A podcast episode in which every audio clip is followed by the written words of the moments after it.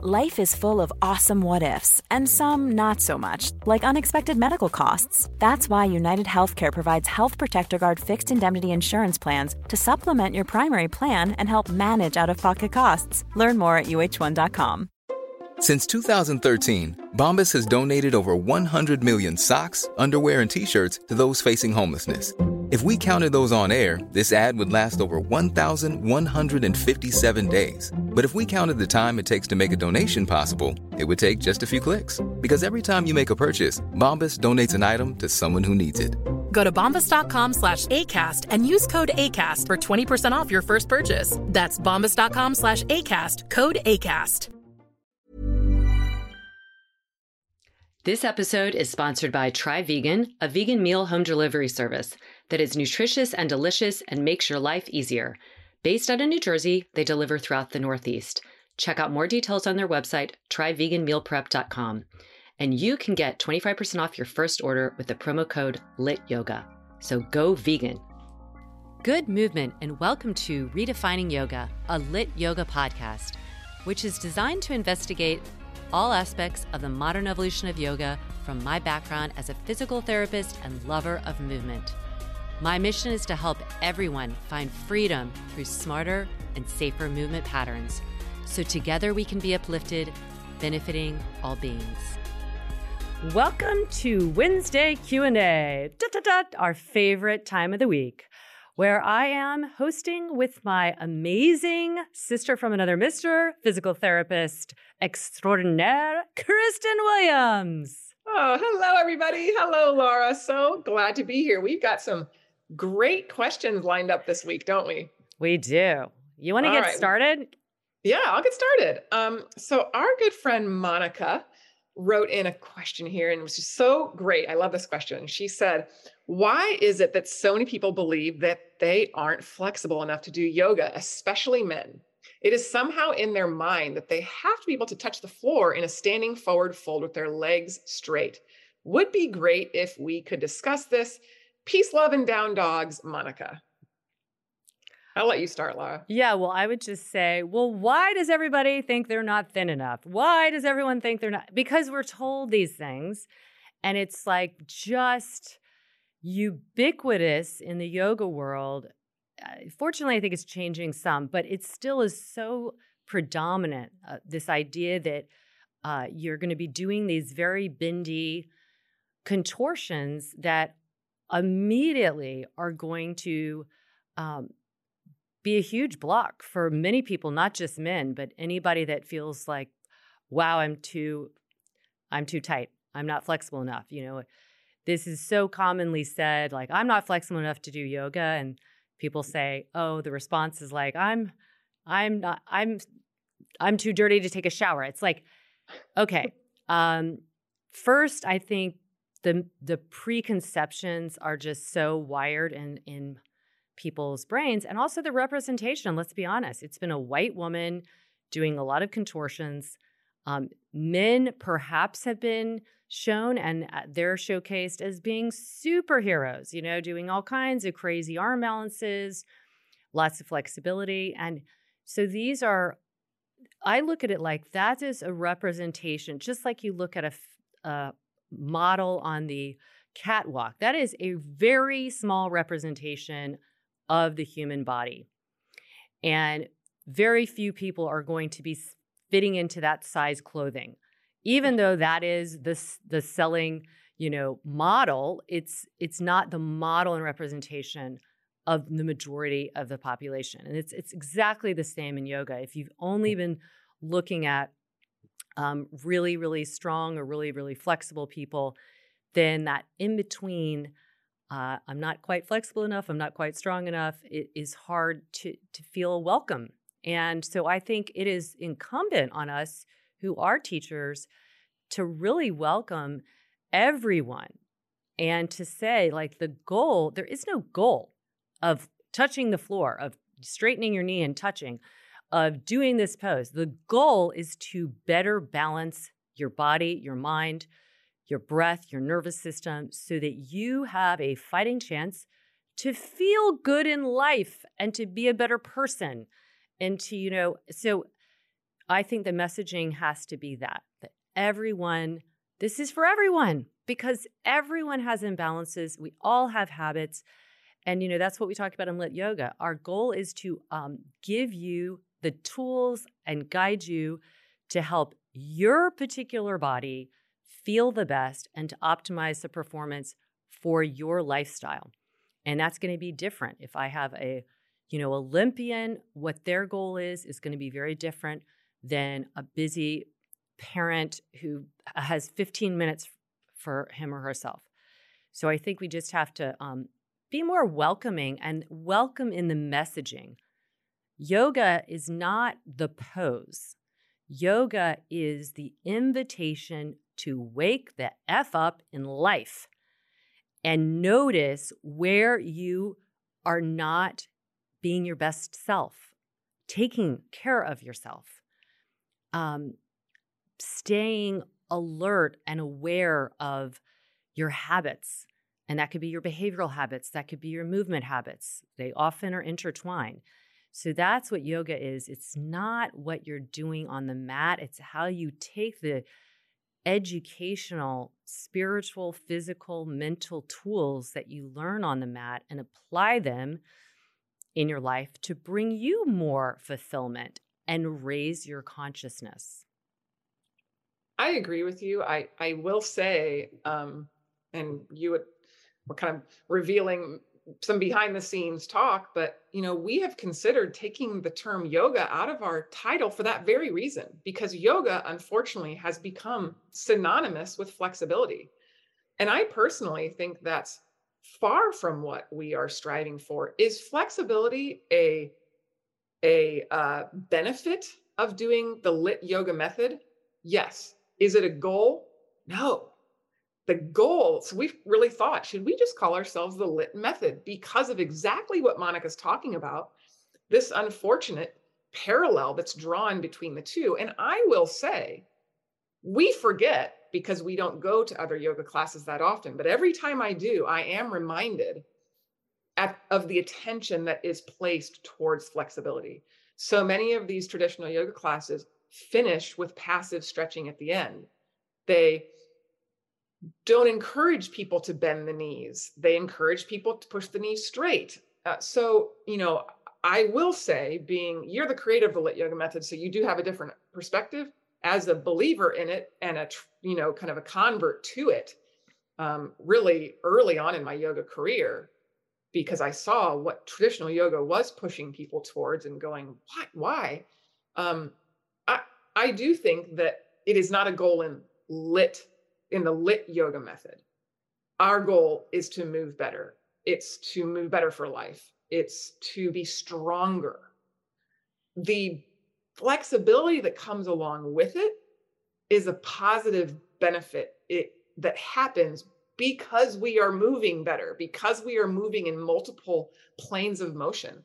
So the people I encourage to the lit yoga method more than anyone else are the very hypo flexible, not flexible, and the very hyper flexible because we bring everybody to the middle with mm. our method. And so that's my soapbox speech about at least the lit yoga method because I do think traditional yoga how many times do you see I mean there are hundreds of get your splits in seven weeks. Take my method to get your splits. Take my method to do this. And it's sort of like, why are we trying to do splits in our 40s? I'm sorry. I can put my pants on fine, bending my knees. I there is zero, zero, zero, zero reason to do the splits, people. There's little to no reason to touch your toes, put your hands flat with your knees straight. Why? Bend your knees. Why? The knees are the largest joints in the body. They're meant to bend. Flex at your hips. They're the second most mobile joint. So, all of these things that we're trying to do is silly. And that is, you know, again, so synonymous with lit yoga method? Heck no. Synonymous with a lot of others? Yeah, you're you're really not you need you need to be flexible to do a lot of other traditional practices because they do push that So I would love to see the momentum continue to shift. And I do think we're seeing it. Mm-hmm. We see a lot of people coming. We get a lot of yoga teachers that come to take our, our method, learn to teach our method because they want to learn more about the body and they want, or they've been injured trying to touch their toes or do the crazy arm balances and stuff. Um, because trust me, I get it. That's been that was very attractive to me, the arm balances and the strength side of it. I've never been super bendy. I'm very I'm flexible, but I'm not like hyper flexible. So I would like to just distinguish between the two.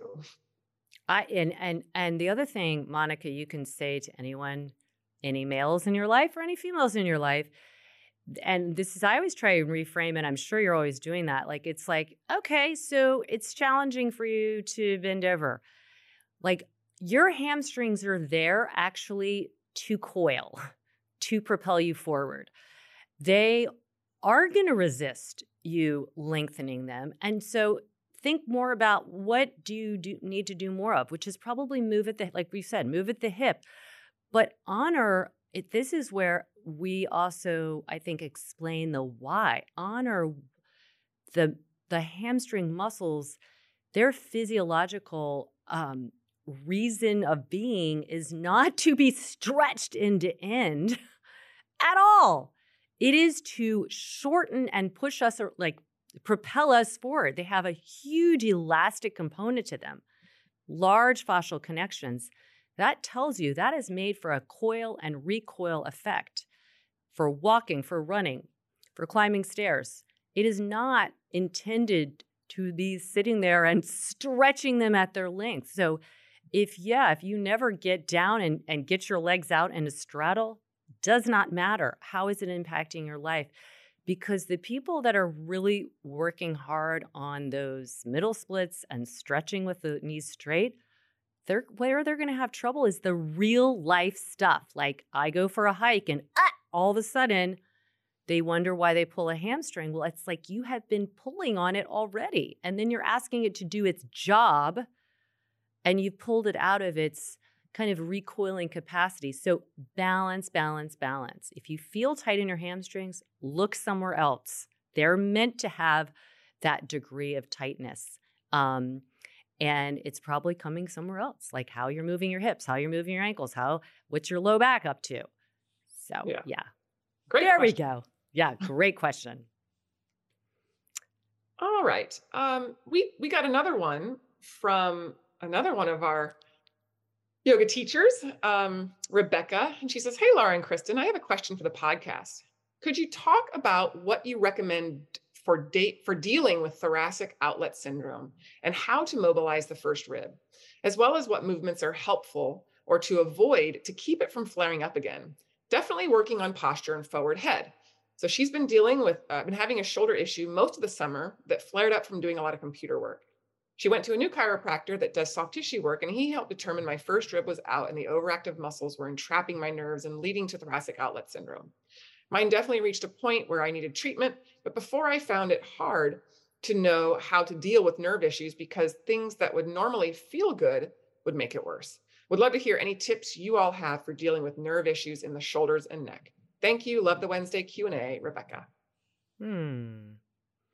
This is very common. Um, yeah. I used to treat first rib issues all the time when I, especially when I was um, working in Kentucky and I worked uh, in a heavy, heavy spine population. So we worked very closely with several of the local neurosurgeons.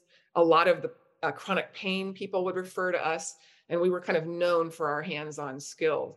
And it was very interesting, you know, I'd known about the first rib, but you know, really when I started working in this clinic that got a lot of referrals, I was amazed by how influential uh, it became in my treatment protocol slash you know plan, um, and and being able to mobilize this area. Lara, I think I just went to go see Lara. I was lucky enough to bop down to Chicago last week, and my neck was really bothering me and you were palpating right on that first rib and just mobilizing it and it was just like ah oh.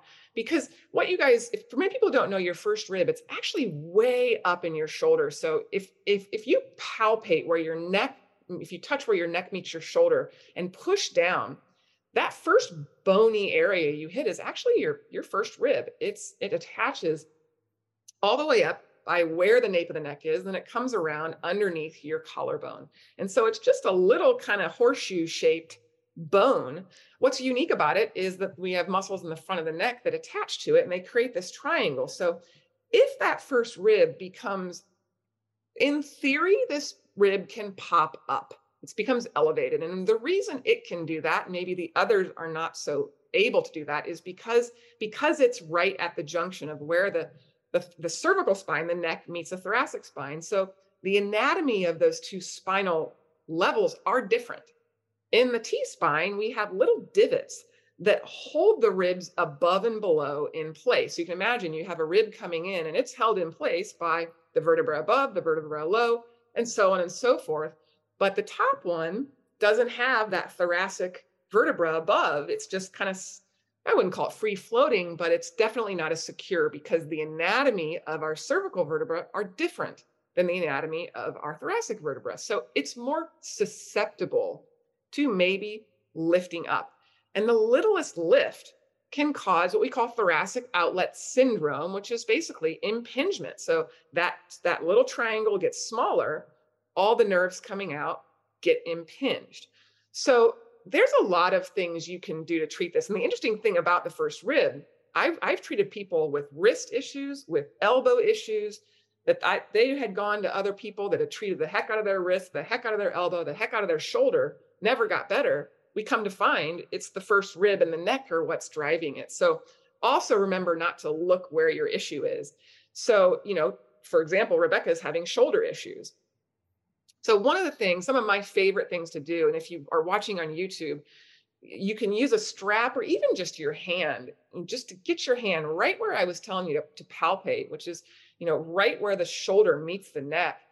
And this is a rib, so it it breathes, it moves with breath. And so inspiring, and you feel that rib will in, come up into your hand as you exhale. So I have my opposite hand coming across. As I exhale, I'll draw down and kind of pull on that rib. And then you can turn your head towards the rib. You can turn your head away. You can lean towards, lean away. You can continue to breathe while you hold that tension.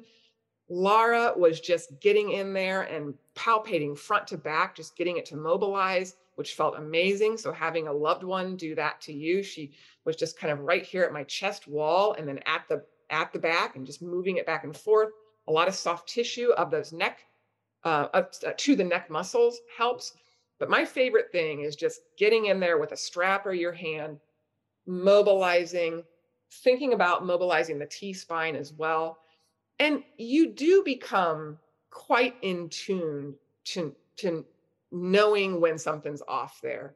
Uh, it might not feel again like like it's your first rib, but usually I think there is some sort of component of the first rib involved because it is not super stable. That's the first thing that comes to my head. Lara, what else do you give people to do to treat this? Yeah, I mean, everything you said. And, you know, if you don't have somebody to go to, like we know how to do this on each other or to ourselves. Mm-hmm. The first thing, and you and you meant and she mentioned it already, is like working on posture. Mm. I mean, because my theory is when your head goes forward, these things are getting kind of pushed together. And so the first rib, actually, in a way to have kind of more space, pops up. You know, you're forward, it, it it's closing off that area and it it just has to it's almost like a little responsiveness to your head going forward and stuff so doing things where I, I, do things where you know you put your head on the block and you rock side to side and you lower the chin and then you might add a, a chest stretch with it you mentioned some of those things actually don't feel good and that is not necessarily an indication it's not going to get better. It's it's you gotta it's always with nerve stuff you have to kind of play a little bit. Uh, you don't want big zingers or obviously long lasting pain afterwards, but it is a little bit of a testing ground because some things will feel like pretty uncomfortable or intense and they're it's actually moving it back in to better alignment. You have to play with that a little bit. Opening the chest, getting that chest and and combining it with some of the neck stuff Kristen was saying. Um, I have stuff on Instagram. I, I posted a thoracic outlet thing. There's a lot more to do. I will tell you also observe what you're doing in daily life. It's always that. In addition to the posture, I can't tell you dozens of people I've treated who have first rib thoracic outlet stuff that wear a backpack or some very heavy purse on that side. And they literally are compressing in a way that either inflames the area and that closes down that triangular shape that Kristen was talking about. So the first rib itself is not necessarily out of place, but it's really irritated. Um, jaw grinding is big too because those muscles that attach to your first rib also come up into the jaw. So you have to look at what are the daily things that might also be contributing it to because they those are the things ultimately they're contributing to it, right? It's just like we're unwinding some of that when we do our yoga stuff. But you know, most of us aren't doing yoga 5 hours a day. Certainly not 12 hours a day. So it's like where what's happening the rest of your day? You said computer work. I mean, unfortunately that's a big that's a big doozy like where is your screen are you are you at eye level are you looking down a little bit and that skull is sliding forward and maybe pushing that uh, first rib up slightly but look at the backpack uh, purse thing i can't tell you how many people who are like oh my gosh I've, I've done this i've done that and they get all the different answers and i'm just like tell me about your life you know and it's like some of them were students some of them lived in new york and this is how they got around they slung it on one side. Some of them were, you know, moms who are carrying heavy things. And I'm like, let's talk about the bag because that is right. That let me think about it. The strap that you're using to help get it back aligned is also the one that's pulling that down and compressing it um, in a much heavier way. It's not the, the therapeutic way. So look at all the things that your daily life entail, and it can be overwhelming, but start with a few things. Start with can you get your head back in a better position when you're on the computer?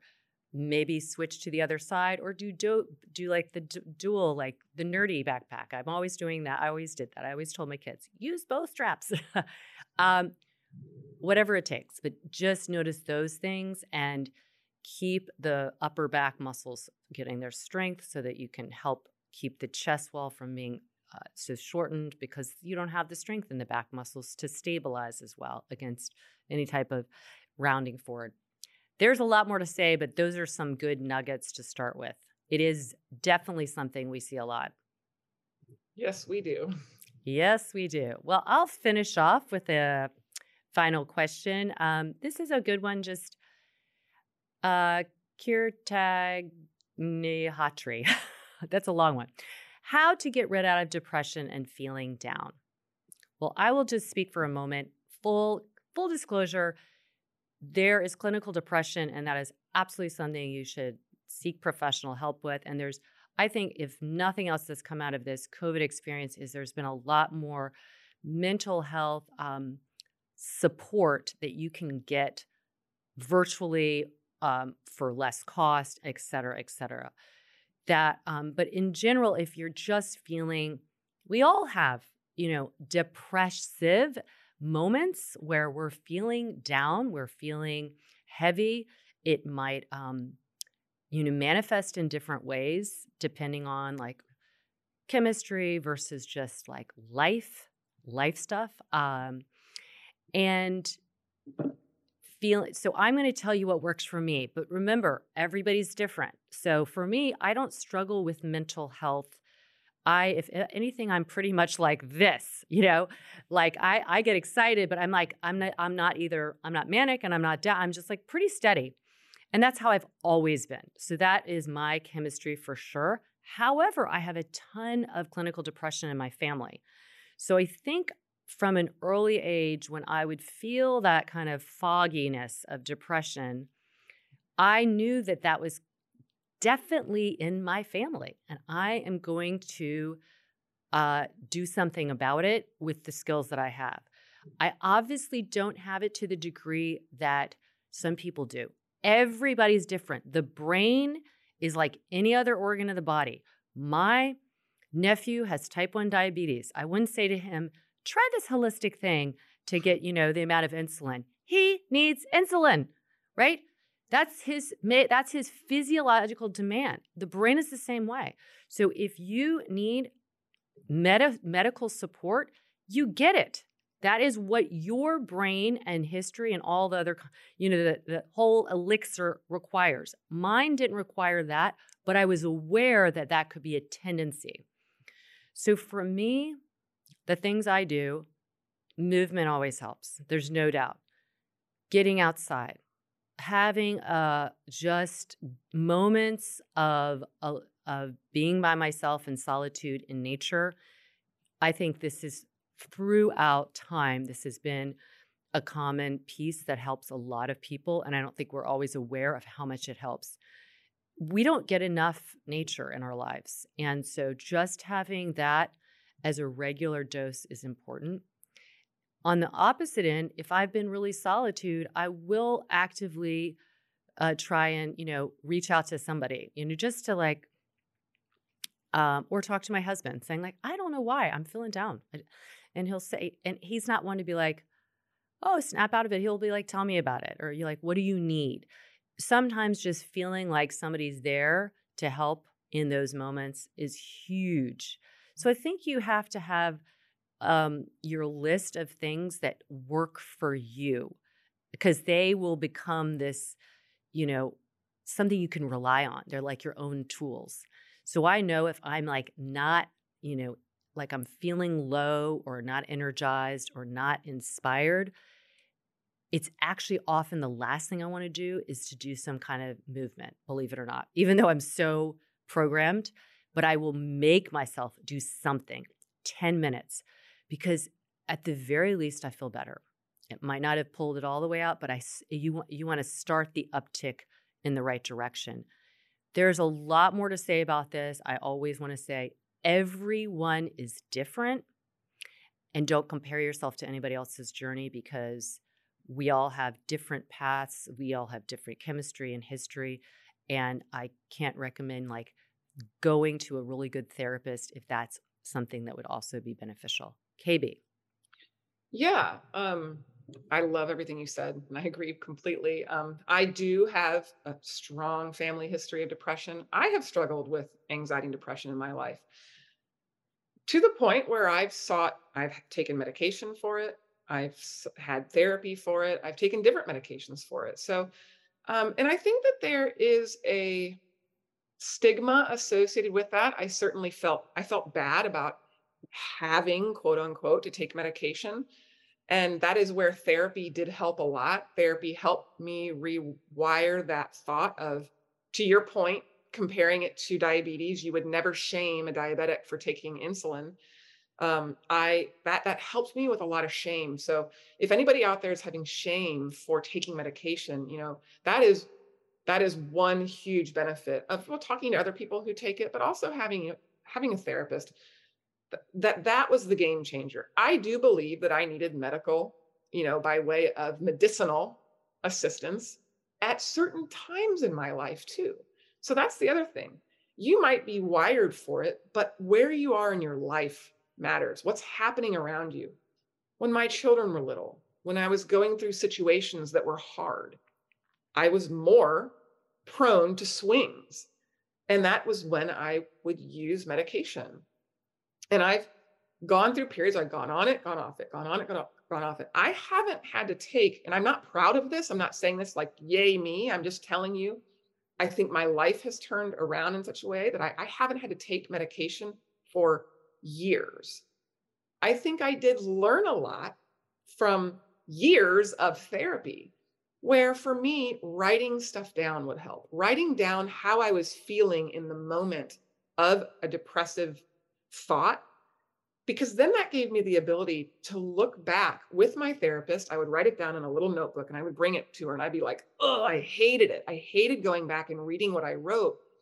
But when you look back on what you write with a more clear mind, it can help you really target the irrationality of some thoughts that we have when we are depressed. Those thoughts are real in that moment. And then when you look at them when you're out of it, you can really say, wow, wow, I know I was feeling that way, but look, here I am on the other side, or here I am not quite as low, or maybe I'm still as low, but I'm looking at it through a different lens and I'm seeing or I'm speaking it to my therapist And hearing myself say what my brain was telling me helped helped me a lot. So, mm. and I'm not a journalist. I don't journal. I don't have a diary. I hate to write. So this was a struggle, but man, was it therapeutic for me. So that might be something for you. Um, but you know, seeking out, yes, the right medical professional to help you. I had to shop around for therapists that that were that worked well for my personality. Um, and that was a game changer. And really just unloading. And then, yes, leaning on my husband when I personally now when I feel because I'll still have that. Mine is worse. Like around my period, I still I can almost tell. I'll be like, whoo, I'll feel that cloud you're talking about. Mm-hmm. I'm like, I don't know why I feel this way, but oh, yep, I'm about ready to start my period. and, you know, I recognize it and I say, you know what? I'll be back in 20 minutes. I go upstairs, I lie down, I read my book where I like to escape. I maybe I go for a walk I go mm-hmm. for a run, and then I'm better. So, you know, I've learned because mine are more controlled. I'm not my my life circumstances aren't as swingy as they were when my kids were little and a lot of stress and mon- you know financial stresses and things like that. Um, so, you know, yes, everyone's different and you may be different at different times in your life, but get help and um, talk to someone about it because that can change your life for the better. Absolutely. Yeah. One last thing I'll add, and it's again, it's not just to promote movement, but having seen so many people over the years who have struggled in real ways with depression. And this is just science too. We carry all of it in our bodies. We carry the feelings, the history, the trauma, the memories. Um, and we need to move to unburden and sometimes unmoor. Like it's almost like concrete is in us that we have to shake up. And um, movement is medicine in that way as well. It is so magical. And I know like grief is different than depression, but it's another form of feeling down. um, and for me, in my depths of grief, moving and like making noise because you need to freeze some stuff like we're so inhibited i always talk about all of us are emotionally constipated when i when i try and get somebody to make some noise during class and it's like i'm making like ha ha like i hear a little bit i'm like we need to feel freer to release that stuff. So that's another big thing that helped me tremendously is the moving and make noise I've definitely can, gotten more vocal since I started practicing yeah. and teaching yeah. it. Like, right. ah, oh, yeah, blah, blah, blah, yeah. it all like it's it. Like, just try it out. Like it is so cathartic, and sometimes that tiny bit of catharsis can start the wheels moving to make you feel better. And so it's just another add-on. There's a lot of ingredients, and everybody's different. We want always want to say that, but I hope that helped. And as always, for all of you, we're hoping you um, enjoy what we talk about.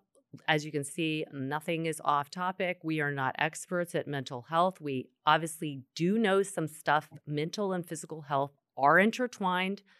If you haven't listened to my monthly motivation about how we have to connect body and spirit more and more in our lexicon and our understanding, please listen to that. I think it's back in August, but it is, we have to connect these two. However, there are other layers, and we're not experts on when you really need to seek that extra layer of mental health for sure.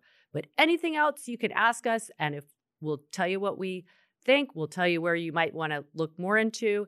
Um, so send us any questions. You can write us at support at lytyoga.com or you can reach us on Instagram. You can find Lara at lara.heimann and me at kbwilliams99. Nothing is off the table. So Nothing's off the table. We love you, and as always, we are pulling for you. Pulling for you. Yeah.